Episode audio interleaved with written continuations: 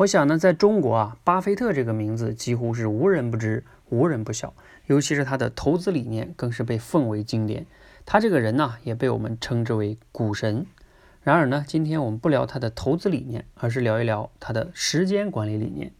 这是我在吴伯凡老师的文章中看到的。据说呢，他会在一张纸上写下他目前为止最期望达成的二十五个目标。接下来会干什么呢？他会从中呢按照优先级选出最靠前的、对他最重要的五个目标。这还没完，还有最后一步，也是最重要的一步。他会把剩余的二十个目标，也就是他没选中的那二十个目标，放在不惜一切代价。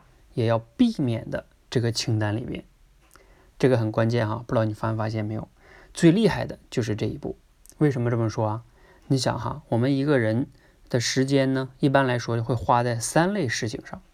第一类事情呢，就是不需要目标的事儿，比如说刷个剧、玩玩游戏、逛街、睡觉等等这些休闲娱乐的事情上。这些事情上谈不上什么目标，你就是喜欢去干消遣娱乐。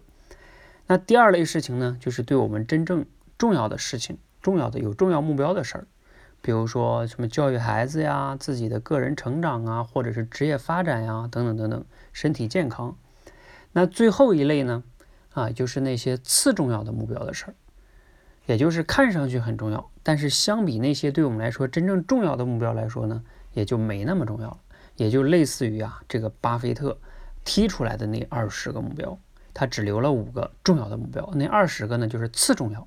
你说它不重要吗？肯定也重要，但是是次重要的目标。但是呢，我们可能就没有像巴菲特那样把这些目标给剔出来，然后呢，而是也会花一些精力去做这些事儿，感觉呢自己呢没有浪费时间，但其实呢，它会影响我们真正的时间和精力投入到那些重要的目标上去。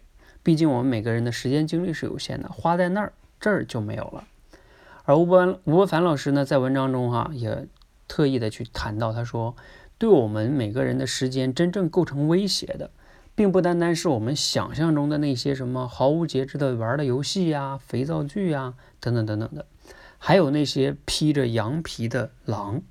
这个狼啊，指的就是一些看似合理，实则虚无的不实用的事物。而我们呢，心安理得的在这些事物上投入了大量的精力。以至于呢，没有时间跟精力再去做真正重要的事儿了。这是吴班吴伯凡老师的分享。那二零一九年呢，我们马上就剩最后一个月了，就要结束了。我们可以回顾一下，在过去的这十一个月里边，我们把时间跟精力都花在哪些目标上了呢？同时可以思考一下，二零二零年，也就是下一年，我们准备要实现的目标，可以列个清单，然后呢，向巴菲特学习一下。挑出来最重要的五个，甚至是三个，其余的那些呢，你都可以划入到不惜一切代价也要避免的那个清单上去。这或许啊，才是最高明的时间管理办法，比我们每天高效的按照什么番茄钟啊忙一些不重要的事儿，也许呢会更加的有效果。希望今天的分享呢，对你有启发跟帮助。向让我们一起向巴菲特学习时间管理法，而不仅仅是学投资。谢谢。